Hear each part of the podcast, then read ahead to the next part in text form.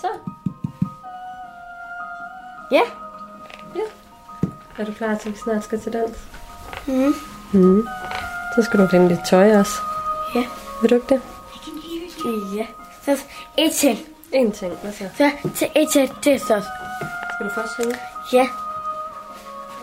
Her er det klar. Hvor er det flad? Milika har en glimtende blå kappe af tyld om skuldrene.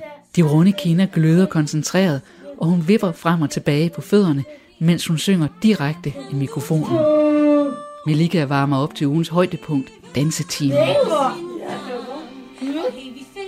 Jeg tænker, at dans er helt og aldeles en succes for hende. Vi var heldige, at der lige præcis i Aarhus er et dansehold, som passer til Melika, som spiller øh, tøsepop og sådan en lille diva, som hun kan være. Hey, mor.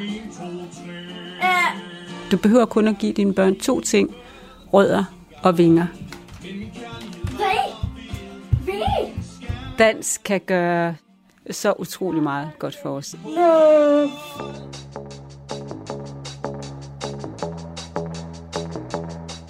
Du lytter til Radio 4-reportagen Den perfekte dans.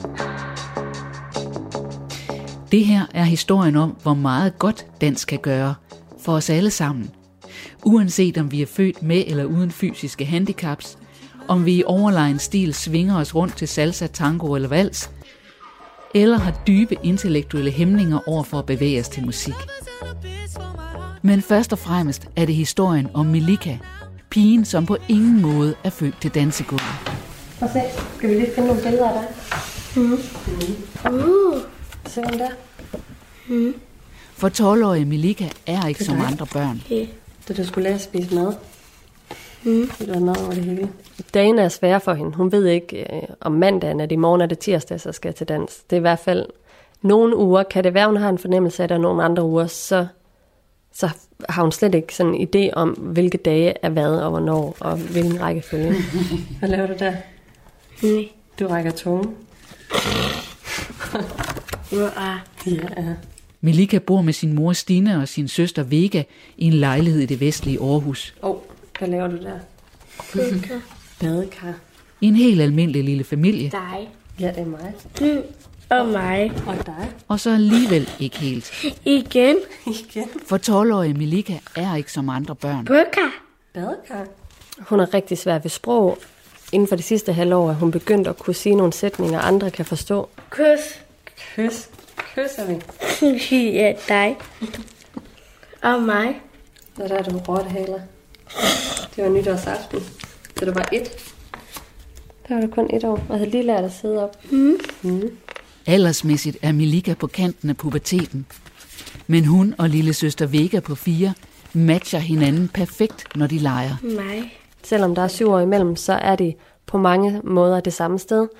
Så, så vi har jo to dukkevogne, vi har to øh, dukker, og vi har masser af Barbie, for der skal være lidt inde på det ene værelse, lidt inde på det andet, og vi har udklædningskjoler i størrelse 12 og i størrelse 4. Øh, så det er rigtig, rigtig gode venner. Men også med den nuance, der er, at Vega jo har øh, overhalet hende for længst med sprog og forståelse. Ikke kun, altså, ikke kun verbalt, men også bare forståelse og rent kognitivt Og hun øh, jo væsentligt længere frem end Melika. Og ofte kan forklare mig, hvad det er, Melika siger. Hvis ikke jeg forstår det, så er det hende, der kommer. Jamen, hun siger jo spøgelse. Og når man er 12, så kan man normalt øh, en hel masse ting bedre selv. Øh, der er mange ting, jeg skal hjælpe hende med, som, som jo er normalt at skulle hjælpe en på måske ja, fire år. Ja. Du bliver ved med at have en fireårig der. Hold hold da op. Wow. Synes du, du skal have Elsa-kappe på? Ja. Ja, vi skal snart køre til den. Kap. Kappe, ja. Den er sådan blå med glimmer på og en pelskrave, mm. du lige har fået overtaget. Og fik du i 12 års fødselsdagsgave, ikke også? Mm. Ja. Problemet, når man er øh, stor, når man er 12 år og gerne vil have prinsessekjoler på, det findes jo ikke sådan lige fedt og BR. Så der måtte vi bruge en kappe, fordi den kunne man godt få på, selvom maven den fylder lidt. Og, ja. Så man må sådan finde nogle måder. Ja. Kan du huske, hvad var det, du sagde, der var anderledes med Melika? Det at have hende som storsøster. At hende ikke kan blive mor. Men så bliver hun noget andet. Er det ikke rigtigt, hun bliver noget andet i stedet for? Hvad er det? Hun bliver moster til mine børn. Ja, og det er lige så godt. Er det ikke rigtigt? Så kan man blive verdens bedste moster. Ja. Altså, Melikas styrker er, er, at hun er en rigtig, rigtig god ven og en rigtig god storsøster.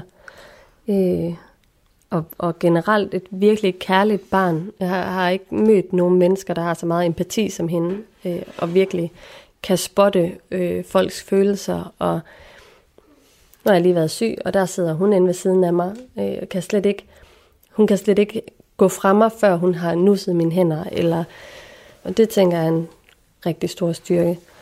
Hun, er, hun bærer ikke nag. Hun går ikke og surmuler øh, i flere timer. Når noget er færdigt, så er det færdigt, og så kan vi juble og danse og øh, være bedste venner lige bagefter.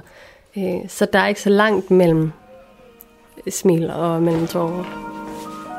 Så. Kan du have en drikkedunk med?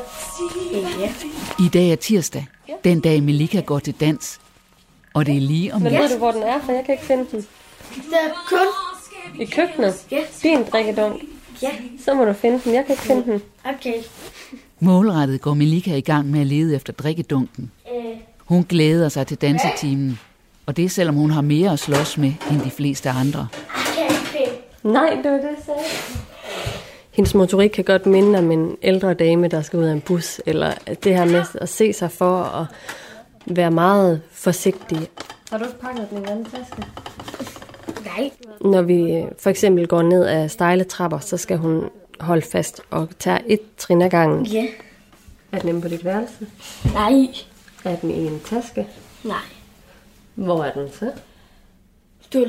I skolen? Ja. Det her med gentagelser, hun skal jo måske have det tusind gange. Altså det kan jeg huske, jeg fik at vide, da hun var helt lille.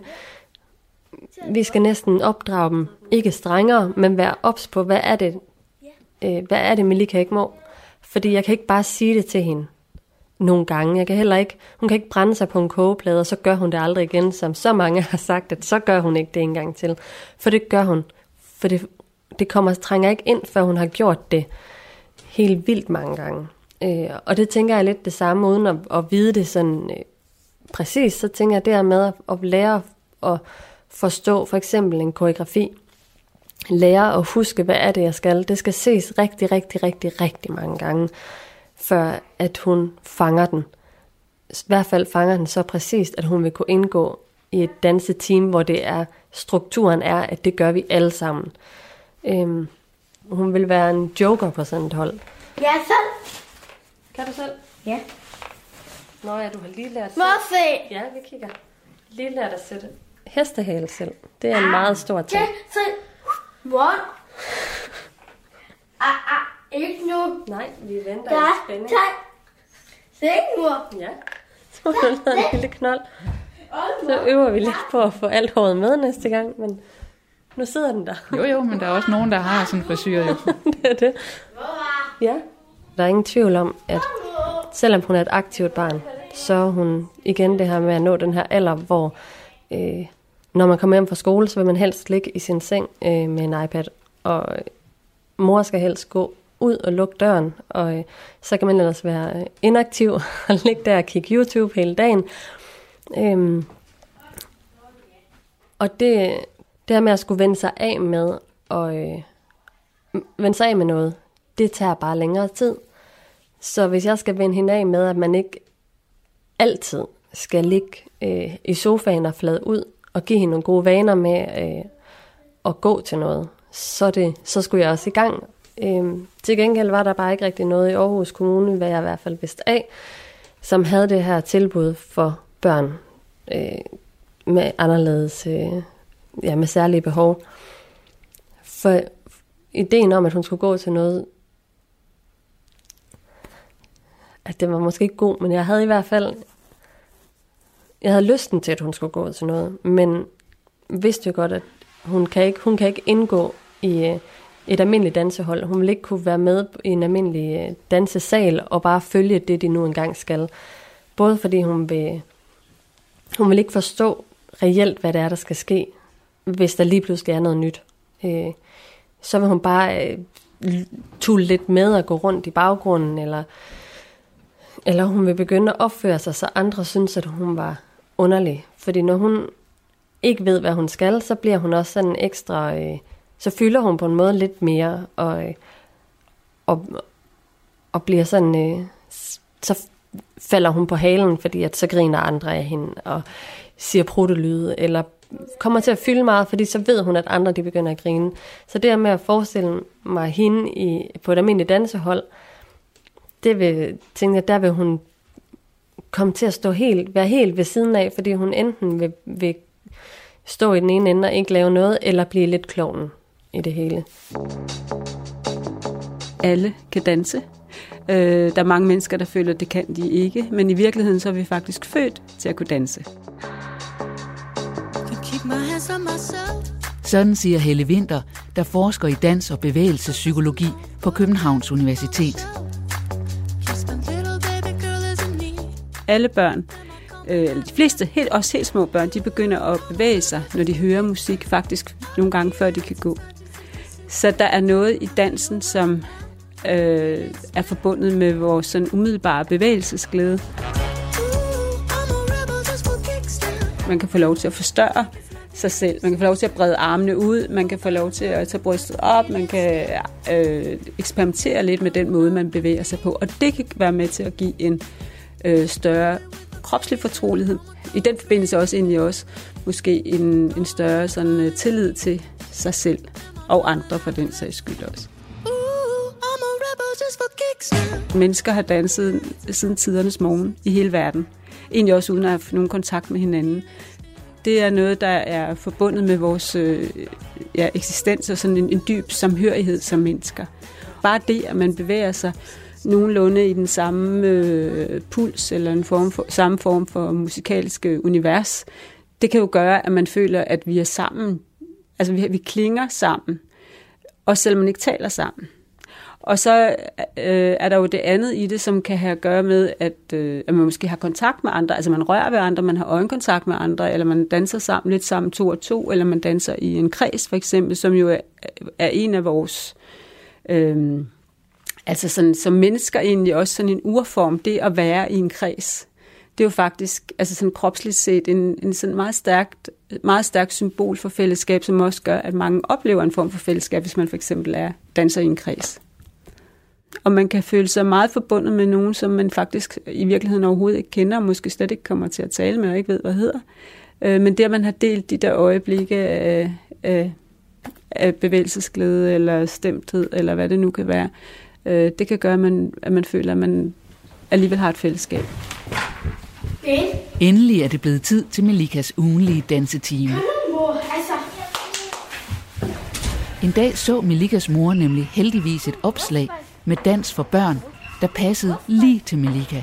Jeg lavede et Facebook-opslag, og øh, altså, dans for børn med udviklingshandicap var tydeligvis meget likeable, og, og alle delte det.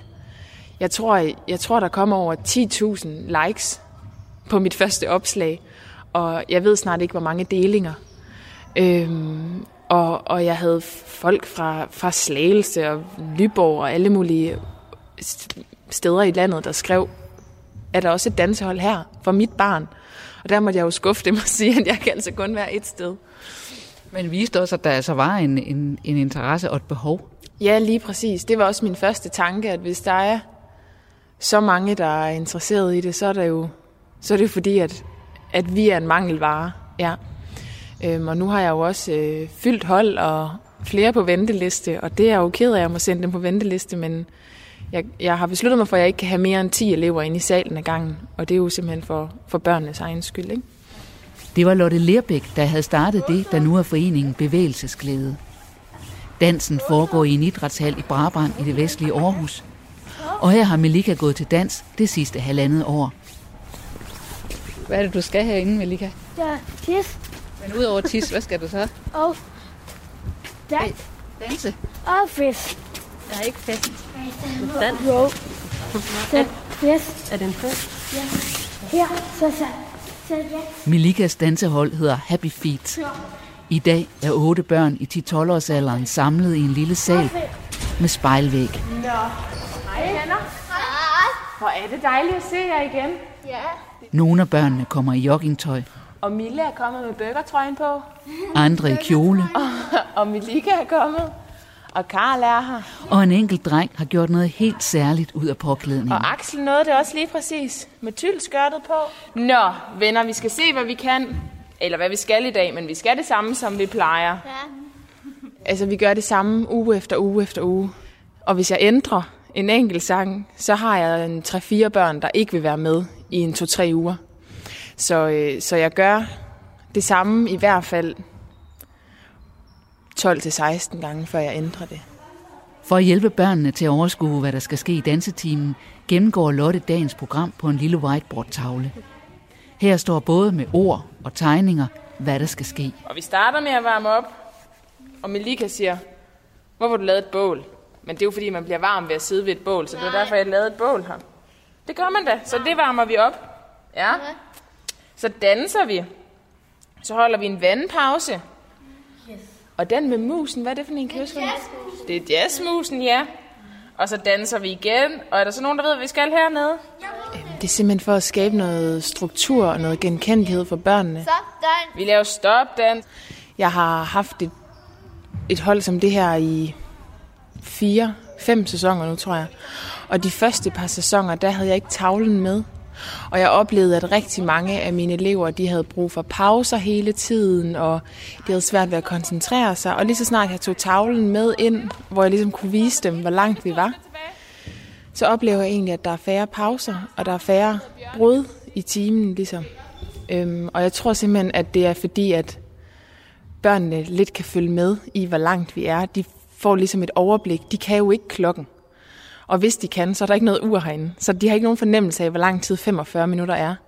Så hvis jeg ligesom viser dem, at nu er vi nået til nummer 5 ud af 7 punkter, så ved de ligesom, okay, nu jeg kan godt overskue lige de sidste to punkter, og jeg ved, at det sidste det er rart, eller et eller andet. Øhm, så det giver ligesom lidt mere overskud og struktur for børnene. Behovet for en meget tydelig og genkendelig struktur kender Melikas mor Stine alt til. Så vidt muligt renser hun Melikas hverdag for overraskelser og uventede begivenheder. Kan du sætte øh, undertrøjen ned i bukserne? Først. Jeg skal jeg sætte håret først? Ja. Det med følelsen af, at hun ved, hvad der skal ske. At hun ved, at øh, hun bliver hentet i skole. Jeg låner en bil, og så henter jeg hende i skole. Og så kører vi til dans, og så øh, skal hun ned på toilet, og hun skal skifte tøj, og hun skal have sin drikkedunk med, og hun skal hen i salen. Og det er helt sikkert, at hun kender rutinen, hun ved, hvor tingene er, og det er sådan, det skal være hver gang. Og det er helt tydeligt, at det, det er noget, der er rigtig godt for Melika og for hendes, sådan, hendes selvværd, at der er noget, jeg har styr på. Hun er ikke bare med på slæb, men hun, der er noget, der er hendes, og der er noget, der hun ved, hvilken rækkefølge tingene skal gøres i. Så hun glæder sig hver gang. Altså, nu er det lang tid siden, jeg har været til dans, så I må lige hjælpe mig. Det er noget med hoved, mave, Nej! Nej, er det rigtigt? Hoved. Skulder, køller, tog. Det er rigtigt. Og så kommer... Øjne, ører, næse, mund. Formålet er, at øh, de skal komme her og danse og bevæge sig til musik og nyde det. Og så er formålet at give en sådan lidt en normal følelse for de her børn, der er plantet i en specialverden med specialskoler og specialtilbud og specialpædagoger. Øhm, både for, for dem selv og for deres familier. Så prøver jeg ligesom at skabe sådan et almindeligt tilbud, hvor her går vi bare til dans. Her er vores formål ikke, at vi skal udvikle et eller andet. Her er formålet simpelthen bare, at vi skal være og bevæge os og, og nyde det.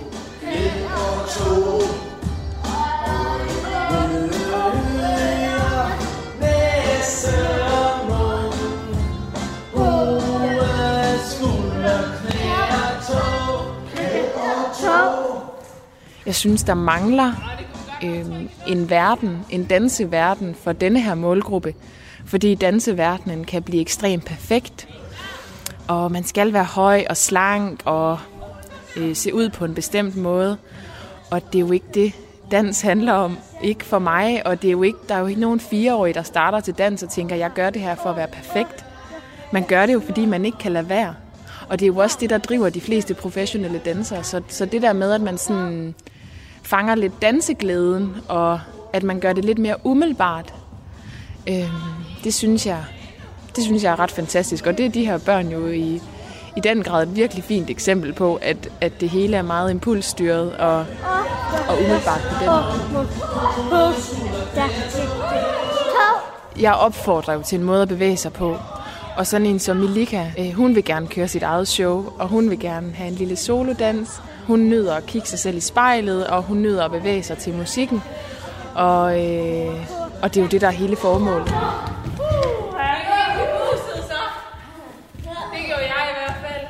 Også når der er danseopvisning sådan til jul, så er det også, så der er et stort publikum, og så kan man stå allerforrest og lappe det hele i sig. Øhm, men det med, at hun tør også, øh, er jo for mig et eller andet sted lige så givende, som at hun så kan lære de rigtige dansetrin, men at hun tør at være øh, sig selv, og at hun tør at stå allerforrest, og, øh, og bare få plads og lov til at danse, som hun gerne vil. Det er også, Melika har det, øh, det der med grænser, det kan nogle gange være lidt svært, hvornår noget er sjovt, og hvornår det er ikke sjovt længere at få et smæk i numsen, for eksempel, som Melika kan gøre mange gange i løbet af en dag. Altså give andre? Ja, give andre et smæk i numsen. Det synes hun er rigtig sjovt. Og det er sådan noget, øh, Lotte kan sætte grænser for og sige, ej, nu vil jeg ikke have det mere. Og det er også for mig som mor, men også for Melika, tænker jeg er rigtig vigtigt, at det er, at der er en voksen, som, som også tør at sige til hende, nu skal det stoppe. Det er ikke sjovt mere, for på den måde kan hun jo også mærke, at det er en, der tager stilling til, hvad det er, hun gør, og ikke bare øh, lade hende gakke ud, eller hvad hun kan finde på. Hold lige lidt en gang. Vi skal altså noget, der er meget spændende, og ingen kan gætte, hvad yeah. det er. Jo. Kan, I, kan I godt gætte det? Jo. Hvad tror I det er? Jazzmusen. Jazzmusen. Det er en lille sejr, at hun er med på et dansehold, og at hun rent faktisk øh, er med i de 45 minutter, der er der.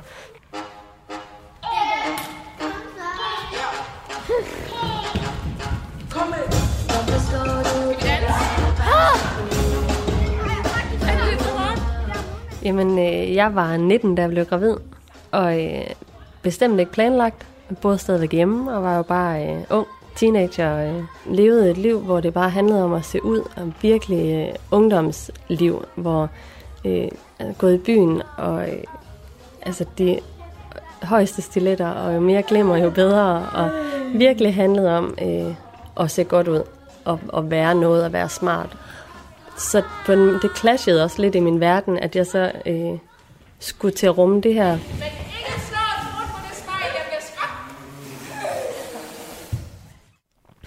Og så skulle vi jo flytte sammen, og, øh, og, og man gik til almindelige scanninger, og den der 12-ugers scanning, som hedder, altså nakkefoldsscanningen, den var vi jo også til, og jeg havde slet ikke, øh, altså jeg tænkte ikke over, at hvad kan den her vise? Jeg tænkte over, at vi skulle op og se, om der var liv, og er der, er der et barn? Det har man jo ikke set før, altså det er jo helt nyt. Øh, og den sagde jo heller ikke noget, så vi gik jo glade og tilfredse ud fra den, og, øh, og fulgte de her scanninger, og så viste sig under graviditeten, at hun var meget lille, og begyndte at blive fuldt sådan en gang om ugen. Øh, og der begyndte jeg selvfølgelig at tænke over, at der er et eller andet, der ikke er, som det skal være, men jeg var ikke på noget tidspunkt øh, bange for, at mit barn sådan øh, havde et handicap, eller, altså jeg vidste, hun var for lille, men, men det var ikke fartroende for mig.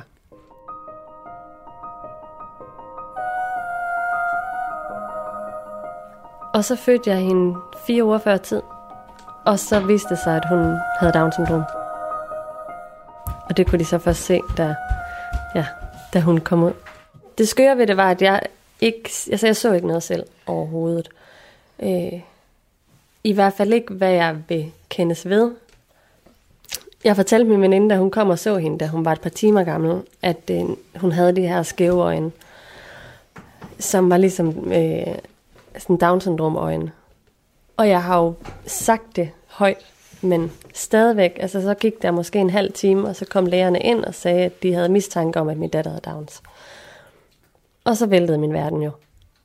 Og på trods af, at jeg lige havde sagt det højt. Øh, for jeg kunne jo godt se, at hendes træk var anderledes. Hun lignede jo ikke mig. Øh, hun lignede sin far lidt, men, men ikke de her træk. Altså, øh, hun så jo anderledes ud, men jeg havde aldrig set, hun vejede 1800 gram, og var fire uger for tidligt født, og generelt sådan helt nyfødt, det har man jo ikke set, hvis ikke man har været med til en fødsel, så jeg spekulerede ikke over, at, det skulle, at hun reelt havde Down-syndrom, før de sagde det. Og så gik min verden i stå.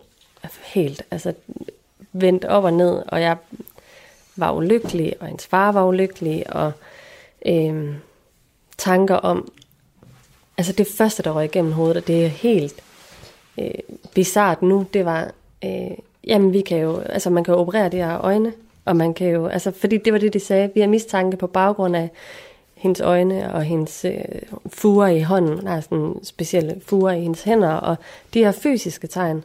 Og uden overhovedet at tænke klart, så tænker jeg bare, det kan man jo fikse. Altså det er jo ikke, det er jo bare fysiske træk. Altså det var slet ikke velovervejet, det der røg igennem mit hoved, og jeg kan huske, at jeg også fik sagt højt til min veninde, at jeg var stoppet med at ryge, og jeg har ikke brugt øh, hårfarve, og har været sådan ret MC omkring øh, parfume og sådan noget. Hvor jeg kan huske, at jeg sagde, hvorfor, hvad har jeg, altså, hvad har jeg gjort forkert? Fordi det var følelsen af, at jeg har gjort alt, og alligevel så får jeg et handicappet barn. Og hvor sygeplejersken så sagde, kom ind og sagde til mig, du har ikke gjort noget. Hun har været sådan fra dag et.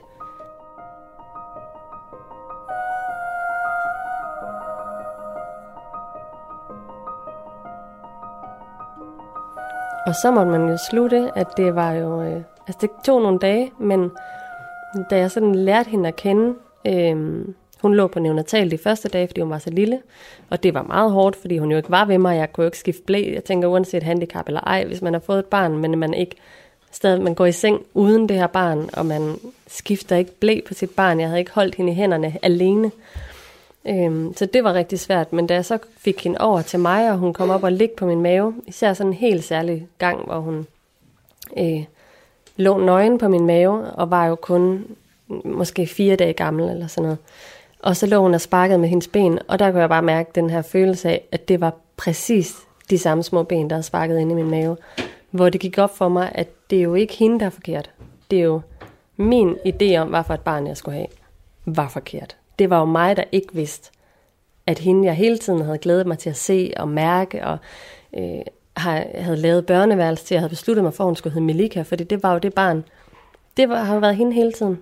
Øh, og det var sådan en vendepunkt, så, eller sådan, det var der alting ændrede sig, fordi nu skulle jeg bare lære, at mit barn har Downs. Det var ikke, det var ikke hende, der var forkert.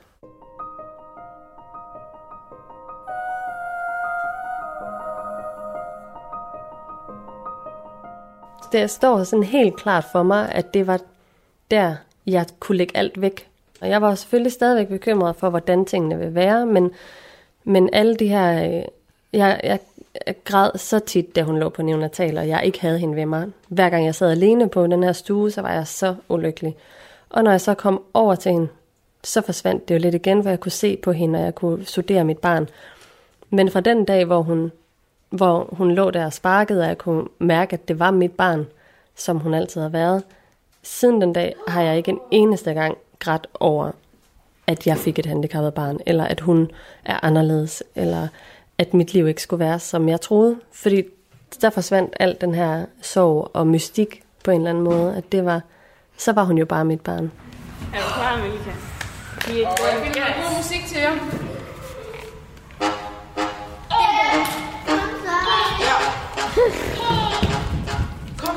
Øh, jeg var bange for, at hun aldrig kom til at kunne gå, for eksempel. Øh, det fyldte ret meget, at vi boede i en lejlighed, ude foran, hvor der var en legeplads ude foran. Og, øh, og jeg har jo gået her i min graviditet og bygget rede og, og gjort børneværelse klar, og vuggen var kommet, og, og så har jeg jo stået i vinduet og kigget ud på børn, der legede ude på legepladsen, og forestillet mig, at, øh, Altså jeg skulle jo også i gang med at lære at forestille mig det, fordi jeg var så ung, så det var ikke noget, der lå. Altså det var jo helt nyt at drømme om det. Men var begyndt at gå og drømme om det her med, at jeg skulle have et lille barn, som kunne løbe ud på legepladsen og lege. Og da det så viste sig, at hun var anderledes, så var det som om, jeg tænkte, at altså, det der med, at jeg frygtede, at jeg aldrig kunne se hende komme løbende ind til mig i stuen.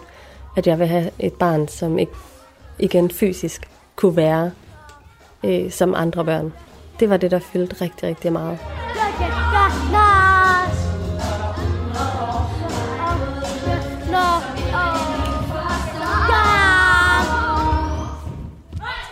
Undervejs i Milikas dansetime tager jeg nogle billeder, så man kan se, hvordan hun bevæger sig sammen med de andre børn.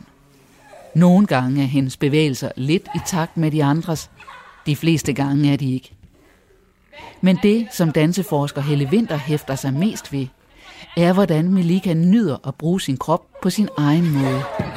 Der kan du se den der forstørrethed, vi lige snakkede om før. Ikke? Det, altså det der med ligesom at bare øh, sprede vingerne ud på en eller anden måde, som hun gør der, ikke? hvis ja. man skal bruge sådan et billede. Og der kan vi også se det, ikke? Der kan vi også se, hvordan hun, hun folder sig ud. Og, og også, øh, at hun ser ud som om, at hun virkelig, øh, altså hun virkelig nyder det. Men jeg tænker, der ser hun faktisk meget koncentreret ud. Ja, og man kan også se, at hun virkelig har varmen, ikke? Ja, hun er meget rødkind. hun virkelig, hun er knoklet. Ja. Øh, der, hun også, der kan du se, der hun også, der hun også foldet sig ud, ikke? Ja. ja, der er hun ligesom også kommet lidt i synk med de andre. Ja, så det kunne du se undervejs, at hun kom i, i, øh, altså sådan en, i synk, som du kalder. Eller sådan mere ja. i overensstemmelse ja, med de andre. Ja, fordi det, det, det synes jeg er meget interessant, at du siger. Og der kan man se, hvordan hendes glæde, ikke? Ja. Og hun sådan mærker sig på hjertet. Nå ja, hun holder hænderne op ja. på hjertet, det er ja, faktisk hun det, hun holder gør. Fingeren, hun holder hænderne på hjertet, og så kan man se, øh, altså, hvordan, hun, øh, hvordan hun smiler og, og kigger. Nu kan jeg jo ikke se hele billedet, men det ser ud som om, hun ligesom også altså, har kontakt med nogle andre. Hun kigger ud meget sådan opmærksomt et, et andet sted, ikke? På, måske på en af de andre. Fordi det er jo også det, altså den der glæde, den der overvældende glæde, som altså man også lidt kan se på det der billede, at man, at man bliver at glæden, altså fordi det, som glæden kan, altså bevægelsesglæden kan, det er jo, at den kan gennemstrømme kroppen. Altså man kan have sådan den der oplevelse af, at, man bare, at det bare strømmer igennem en, og man bare får lyst til at, at lege eller danse. Eller, altså hun, hun ser meget sådan øh, fri ud lige nu i det der øjeblik, ikke? hvor man kan se den der glæde. Altså kroppen får enormt meget, altså det er jo det, der også kan være meget interessant, det er, at man faktisk får meget energi. Altså man bruger også meget energi, men, men hvis man går, altså hvis man kommer ind i den der sådan lidt glædesfulde tilstand, som hun ser ud til at være der, ikke? så bliver man fuld af energi og fuld af gå på mod og sådan lidt og, og, og lyst til bare at, at være sammen med andre.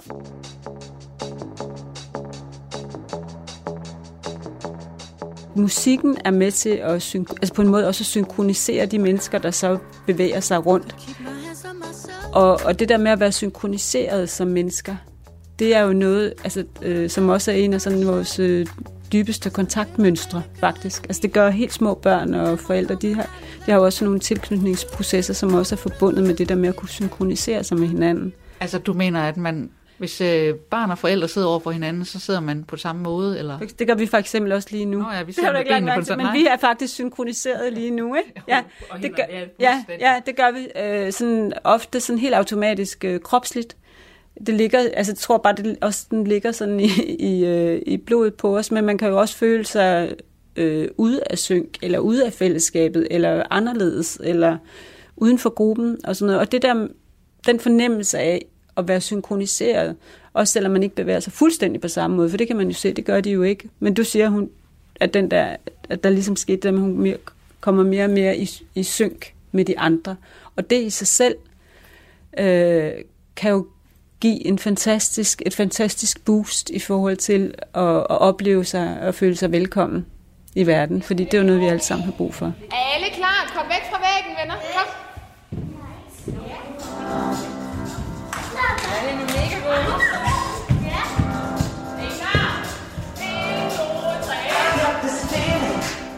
Nå, hvor hun sød. Der kan du... Ej, det er sjovt, ikke? der er der en af underviserne, der rækker armen ud mod ja. hende. Så står hun og ser sådan lidt Ja. ud, Ja, men også glad. ja. Fordi man netop også kan lege med de der sådan helt øh, grundlæggende måder at kommunikere på. Altså netop at række ud imod hinanden, som vi også er født til, og som et hvert barn øh, på... Altså så snart man er i stand til det, så rækker man ud efter nogen. Og det er sådan en helt grundlæggende bevægelse, vi har i os øh, som mennesker. Og det kan også have enormt stor betydning for den oplevelse, hun har, og den relation, hun har til, til underviserne, at underviseren netop, ej, hvor er det fint, rækker ud efter hende. Men det er jo virkelig også det, der er grundlæggende i dans, hvis ja. Ja. man er flere, det er, Ja. at man armene hele tiden Ja. er i kontakt Ja. med, Ja. med de andre. det er, at man rækker ud efter hinanden. Så, så, så mange, altså i nogle former for dans i hvert fald, der gør vi jo nogle af de ting, som, som øh, er sådan, øh, er helt grundlæggende. Altså række ud efter hinanden, have, øh, røre ved hinandens hænder for eksempel, have øjenkontakt, øh, eller mærke, at der er nogle andre, der rører ved en, uden at det på nogen måde behøver, behøver at have en eller anden form for seksuel betydning, men det, at man øh, rører ved hinanden og også forbinder sig med hinanden på den måde, det kan også have en stor betydning for, at man føler sig øh, i et fælles, altså føler den der sådan fællesskabsfølelse eller kontakt. Hallo, hvor er I gode? Ej, hvor er I seje. Er I trætte lidt nu? Nej. Nej. Det var også en del, hvad skal jeg sige til andre, når de øh, kommer øh, og kigger ned i barnevognen?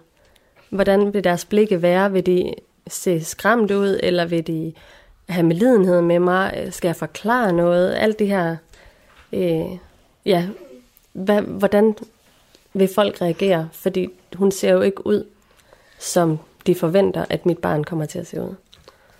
Det var det, du frygtede. Hvordan var virkeligheden så? Jamen, virkeligheden var, at, at alle bare øh, kunne rumme hende og var... Øh, altså, jeg har fået så mange kærlige tilbagemeldinger, at helt dengang også, at, at det var bare meningen, at jeg skulle have hende. Og øh, på en måde er hun jo kommet helt ind under huden på folk på en anden måde. Og, og mennesker, jeg ikke har snakket særlig meget med i flere år, de fandt jo lige pludselig ud af, at har hendes Stine vi engang gået i skole med, eller engang har kendt, at hun har fået et barn, og det har Down-syndrom. Og, øh, og i stedet for, at det var mystik, så var det egentlig bare øh, ja, kærlige tilbagemeldinger, og øh, folk synes hun var så sød og fantastisk, og øh, altså al min frygt var, kunne, kunne jeg, jeg kunne have sparet det hele, fordi det var slet ikke sådan virkeligheden var. Øh, og, og rigtig mange, der fortalte mig om, øh, at øh, der, jeg øh, boede i Brabrand og har gået på Torshøjskolen og har kendt rigtig mange fra forskellige kulturer, og lærte lige pludselig også, at i nogle kulturer, der er det, øh, når du har Downs, så er du mere ren end andre, fordi du tænker ikke, øh, du har slet ikke, du har ikke de her sådan, øh, ugerninger. Du gør ikke ting ondt med ond vilje, så derfor er du tættere på øh, himmeriget eller tættere på himlen og sådan noget. Og jeg er ikke troende, men det der med, at det for nogen var sådan en helt ophøjet ting, var jo også rørende for mig at finde ud af, at det var ikke, det var slet ikke så tabubelagt, som jeg kunne have frygtet. Altså, hun, for nogen blev hun set på som en lille engel. Ja. Ja, bestemt. Altså, for nogen var det sådan øh, en, ja, en lille engel, der kom. Prøv lige at se, hvor langt vi nået. Melikas kinder gløder. Hendes buttede krop er mindre stiv, mere blød og løs i bevægelserne, end den var før timen. Hun svinger med armene og puster ud, Og det er en ny dans, vi har mens hun venter på, at danselæreren Lotte sætter den næste dans i gang. Den lyder sådan her. Hmm, altså, jeg ved ikke, om man kan sige, at de bliver bedre dansere. Men jeg synes, at jeg, jeg oplever, at de bliver bedre til den struktur og de normer, vi har lavet herinde i denne her sal. Øhm, og de bliver bedre til at vente til det deres tur, for eksempel. De bliver øh, bedre til også at lytte til musikken og følge rytmen. Øhm, der er også flere af dem, der bliver bedre koordinativt i løbet af, af sæsonen. Ikke alle, men, øhm, men flere af dem ser jeg, at, at der sker noget. Og måske så ikke i løbet af en eller to måneder, men måske i løbet af et eller to år. Så det er jo en, en længere proces, end det vil være med andre børn, men, men jeg kan klart se, at der sker en udvikling. Nej, Ej, vent, ruder jeg tingene sammen? Ja! Nej, det er helt forkert. Det er denne her dans, vi har lært. Ja. Det var et andet hold. selve det at bevæge sig ind i musik, det øh, bliver jeg mere og mere overbevist om, at det er faktisk noget, vi er født til at gøre. Og, øh, og det kan man jo også se, øh, for eksempel øh, hvis, altså på mange plejehjem i Danmark, der har man jo noget, der hedder erindringsdans. Men erindringsdans er øh, dans med mennesker, der har demens, øh, og ofte meget alvorligt, øh, altså meget alvorlig demens faktisk. Det vil sige, at de nogle gange ikke kan huske mere, hvem er jeg, eller hvad hedder du, eller øh, sådan helt dagligdags ting. Og det, der er fantastisk jo, det er jo, at når så der kommer musik, øh, når de spiller musik, og man begynder at danse, så kan de huske at danse, eller de kan huske sange fra deres ungdom og barndom, øh, og, og hele det der med, at selvom man ikke kan huske mere, hvem man selv er, så kan man faktisk stadigvæk bevæge sig til musik, fordi at musikken kalder bevægelsen frem. Fordi kroppen husker.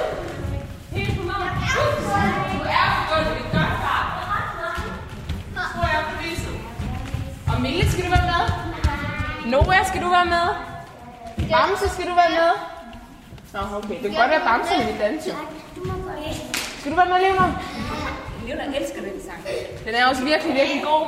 Det, som øh, også ligger i dans, altså sådan en nydelsesfuld bevægelse, at man kan komme, kan, kan man sige, ned i sin egen krop, eller ind i sin egen krop. Og mange af os moderne mennesker, vi har så travlt med at være i hovedet, øh, Øh, og med at være alle mulige andre steder, end der, hvor vi lige er, fordi vi har alle vores telefoner og hvad vi ellers har. Så, så det danserum, man kan skabe for sig selv, kan også være med til at give sådan en form for øh, ja, sådan lidt meditativ tilstand, eller bare en nydelsesfuld øh, halv time, eller hvor lang tid man nu, man nu danser. Så endelig bare ud på stuegulvet derhjemme og find noget musik, du godt kan lide. Vi har nogle faste mønstre faktisk, som vi ofte bevæger os i, når vi går rundt i vores dagligdag. Ikke? Og i virkeligheden, så har vi et meget større råderum bevægelsesmæssigt, end den måde, vi bare går rundt på. Og det, det er sjældent, at man ligesom udfolder sig der, og virkelig eksperimentere med, jeg kan tage, ja, gud, hvad sker der? Altså, jeg kan tage armene ud, jeg kan tage dem op, jeg kan række dem frem efter dig, jeg kan øh, dreje rundt, jeg kan gøre alt muligt, som vi, vi jo egentlig ikke gør, medmindre vi er i en eller anden form for træningsmiljø, eller netop øh, danser med hinanden. Ja, og jo ældre man bliver, jo mere stiv bliver man i kroppen, hvis man kun går rundt og sætter sig og Jamen, lægger det er sig. Det, altså, det, er jo, det er jo i virkeligheden altså sådan helt, altså, det, det er jo utrolig mange ressourcer, som vi faktisk så slet ikke bruger. Ikke? Og det er jo bare, ja, i virkeligheden enormt synd, fordi det er, jo, det er jo rigtig vigtigt, at vi ligesom passer på os selv på den måde, og kroppen er jo designet til at være i bevægelse. Ja, og glæden ved ens krop øges jo også ved, at man opdager alt det, den kan. Det er jo det, og det ved et hvert barn. Altså man skal jo bare gå hen i en børnehave og se, hvordan når, når børn løber og leger osv., at, at den der bevægelsesglæde, den der lyst til at eksperimentere med, hvad kan min krop? Altså jeg kan kravle op, og jeg kan kravle ned, og jeg kan øh, kravle rundt på gulvet, og jeg kan rulle rundt, og jeg kan hoppe og sådan noget. Det gør vi jo ikke nødvendigvis øh, som voksne, medmindre vi har et rum at være i. Mille skal blive inde i salen. Så finder I den bedste plads. Og vi skal til at danse. Og vi starter med denne her. Hvordan er det nu, den er? Vi er ikke dum dum, ikke dum dum, bare fjum, ikke Det er rigtigt. Kan I godt huske den? Ja. Ah, det tænker jeg nok. Når man bliver grænvoksen, ligesom mig, øh, og så indimellem er i en sammenhæng, hvor man kan danse, så er der rimelig mange, der siger, at jeg kan ikke danse, jeg kan ikke trinne, som sådan bakker af på det, i stedet for at tænke på det som en leg. Ja, det tror jeg, de fleste af os vil gøre. Det er jo nok fordi, at, at vi bliver lidt hæmmet af, at hvis du gør noget, så skal du gøre det ordentligt. Vi gør ikke, altså som voksne, kan vi godt have en tendens til ikke at gøre noget for sjov. Vi glemmer jo at lege som voksne, og vi glemmer at gøre bare fordi, at, at vi har lyst. Hvor at, at det styrker man jo også en lille smule her, ikke? Altså også som, som underviser, der er jo også nogle grænser, der engang man skal overskrides, fordi at jeg får ikke børnene til at danse fri dans, hvis ikke jeg selv gør det. Og hvis jeg har forældrene med ind og kigge på, så bliver de jo også inviteret op til stopdans af, af, deres, af deres børn, ikke?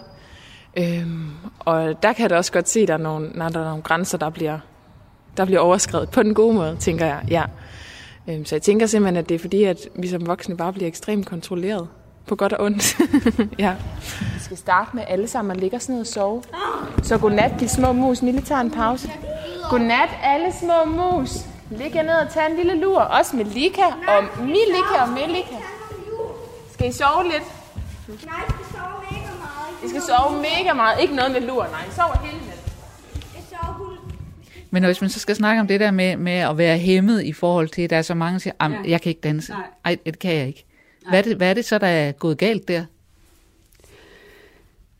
Ja, det kan jo også være rigtig mange ting, men, men nogle gange er det jo fordi, at, at øh, altså der er mange, der nogle gange, altså det møder jeg også selv, fordi jeg underviser rigtig mange mennesker, måske har nogle oplevelser altså fra deres barndom eller et eller andet, hvor de har følt, at de skulle kunne noget helt bestemt, som de ikke kunne finde ud af.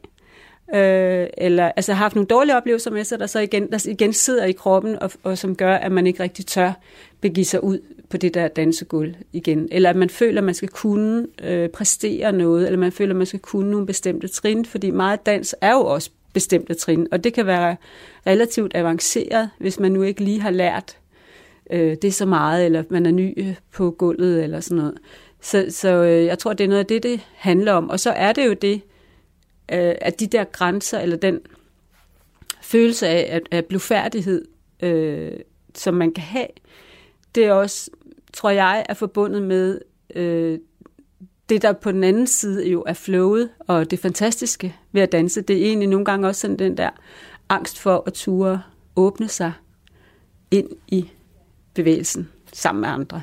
Og når man så gør det, når man kommer over det der punkt, så øh, oplever de fleste det som noget, der er ja, faktisk ret fantastisk.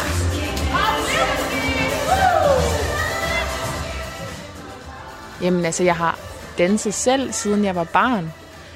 Og med, medvirket i sådan forskellige musicals, og tog på højskole, dansede en masse, flyttede til København, tog en masse timer, og flyttede så til Aarhus og tog en dansuddannelse her. Øhm, så jeg har, jeg har altid selv danset, og har altid syntes, at det var virkelig dejligt og frigørende. Jeg har aldrig nyt at gå i fitnesscenter, for eksempel, eller på anden måde sådan det der med træning for træningens skyld. Jeg har ligesom skulle have et, have et andet formål, og der blev, øh, blev dansen en virkelig, virkelig god indgangsvinkel for mig til at, til at bevæge mig noget mere, end jeg havde gjort som, som barn og som helt ung teenager. Der er noget med det der med at få lov til at bevæge sig sammen med musikken på en eller anden måde. Øhm, og, og så tror jeg, øh, så tror jeg simpelthen, at, at min sådan lidt restløse krop, den, den finder ro bagefter, fordi den er helt træt og helt glad. Den bliver glad, ja, jeg bliver også glad. Hele mig bliver glad. Altså, jeg har aldrig mødt et menneske, der er sådan her, ej, det er det værste, jeg ved. Jeg bliver helt sur, når jeg danser. Det, det tror jeg aldrig, jeg har hørt.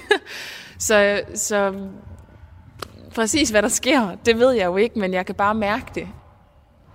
Dans har aldrig været en sur pligt for mig. Det har næsten alt andet, jeg har foretaget mig, har, kan på et eller andet tidspunkt skole og hvad jeg ellers har gået til at boldspille, og sådan, det, det blev en sur pligt.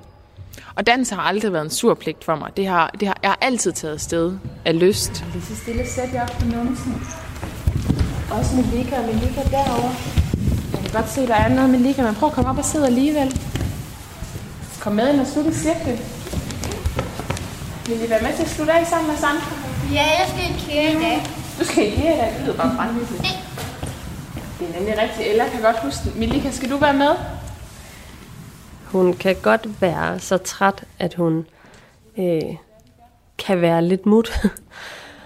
øh, der er dage, hvor hun er, altså når jeg kommer ind og skal hente hende ind i salen, at hun, så, så ligger hun bare på gulvet. Og de slutter altid af med sådan øh, lidt massage og stille musik og lidt ro på. Og der er det helt tydeligt, at Melika, hun har brugt al sin energi.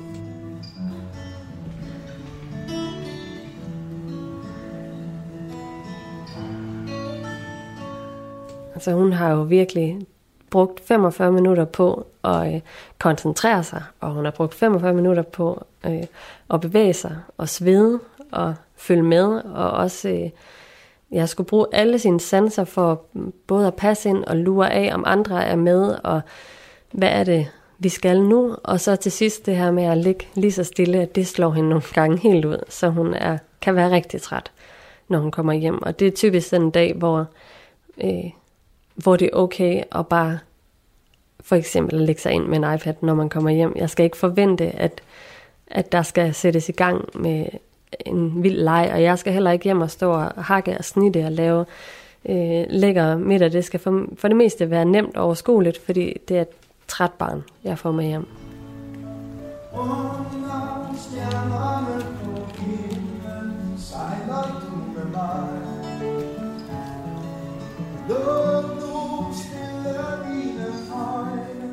Det kan være udmattende at turefolde sig ud på dansegulvet. Nogen skal springe over hæmninger og slås med hovedets tankemøller. Andre, som Melika, skal have tryghed, gentagelser og humor for at føle sig tilpas i sin krop. Det er små fremskridt, hun gør på dansefronten. Men de er der.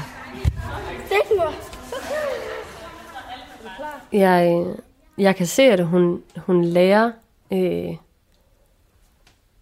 at selvom hun ikke kan dansetrinene sådan øh, fuldstændigt, så det her med, at hun lærer at tøjle øh, sine motoriske bevægelser og lære at... jeg kan rigtig til, jeg kan se, når jeg bare er, øh, ja, når, når hun, øh, når hun er hjemme og hører musik og står bare inde på værelset og danser, så kan jeg jo se, at selvom hun ikke laver dansetrinene til dans, så laver hun dem inde på værelset. At hun lurer det af og, og afprøver og, øh, og øh, får en mere koordineret bevægelse. Altså lære at afgrænse sig selv i sine bevægelser og lære nogle, nogle bestemte trin, som jeg tænker sådan rent motorisk er rigtig godt for hende, og ikke bare øh, lave fri leg og øh, fri dans hele tiden, men også at, være, at lære sig selv det her med lidt struktur i, hvad det er, og genkendelse af sange, og genkendelse af, hvad man, så skal vi det, og så skal vi det, og, øhm, og, og spejler også meget det her med at lære fra sig. Vil gerne have lille søster med på værelset, sådan, så hun kan vise hende, hvad hun skal danse, og hun kan være øh, øh danselæreren. Og, så det her med, at hun tager det i hvert fald ind og bruger det derhjemme, og bruger det, når vi er til noget andet med dans, øh, og bruge kroppen og bevæge sig. Øhm. Og så tænker jeg, at Melika, hun bliver fastholdt i at øh, gøre sit bedste, når hun er der. Famo. Så kravler du. Jeg. Jeg hænger op i den næste øverste ribe. Mor. Kan du komme ned? Ja. Nej, kan ikke. Jo, du kan. Du er en drama queen, jeg ved, du kan. Det er godt. Hun kom jo og, og fik reddet det her syn på, at jeg skulle, altså det er ikke vigtigt øh, at være øh, den, der har de smukkeste ting udad til, fordi at man jo kan få en gave i sig selv ved bare at tage imod det lille barn, man nu får. Er I klar? Vi siger 1, 1, 2, 3. 1, 2, 3. 1, 2, 3. og tak for i dag. Altså jeg tænker, hun har ændret øh, både sådan praktiske småting i mit liv, altså hverdagsting, men hun har virkelig ændret mig mentalt, altså ændret ideen om, hvad vil det sige at være, øh, både hvad det vil det sige at være lykkelig, men også hvad vil det sige at være god nok, hvad vil det sige at være øh, alt det her perfekt og uperfekt, og jeg altså, lærer at elske det uperfekte, fordi det bare er det, der er perfekt i sig selv. Det er mor. Det er god. Du har lyttet til Radio 4-reportagen Den perfekte dans. I reportagen medvirkede Milika og hendes mor Stine Hansen, danseinstruktør og stifter af foreningen Bevægelsesglæde Lotte Lerbæk, samt forsker i dans- og bevægelsespsykologi Helle Vinter. Christine Sølling Møller har tilrettelagt og redigeret. Skulle du have lyst til at genhøre den her eller andre Radio 4-reportager, så kan du finde dem på vores hjemmeside radio4.dk, eller du kan høre dem som podcast. Går du selv med en idé til en reportage, eller har en god historie, du synes fortjener at blive fortalt i radioen, så skriv endelig til os på reportage radio4.dk. Mig, Bebe. Mm. Det det er mor. Ja. Og mig. Ja, det er mig. Mm. Og mig. Og dig. Igen. Igen.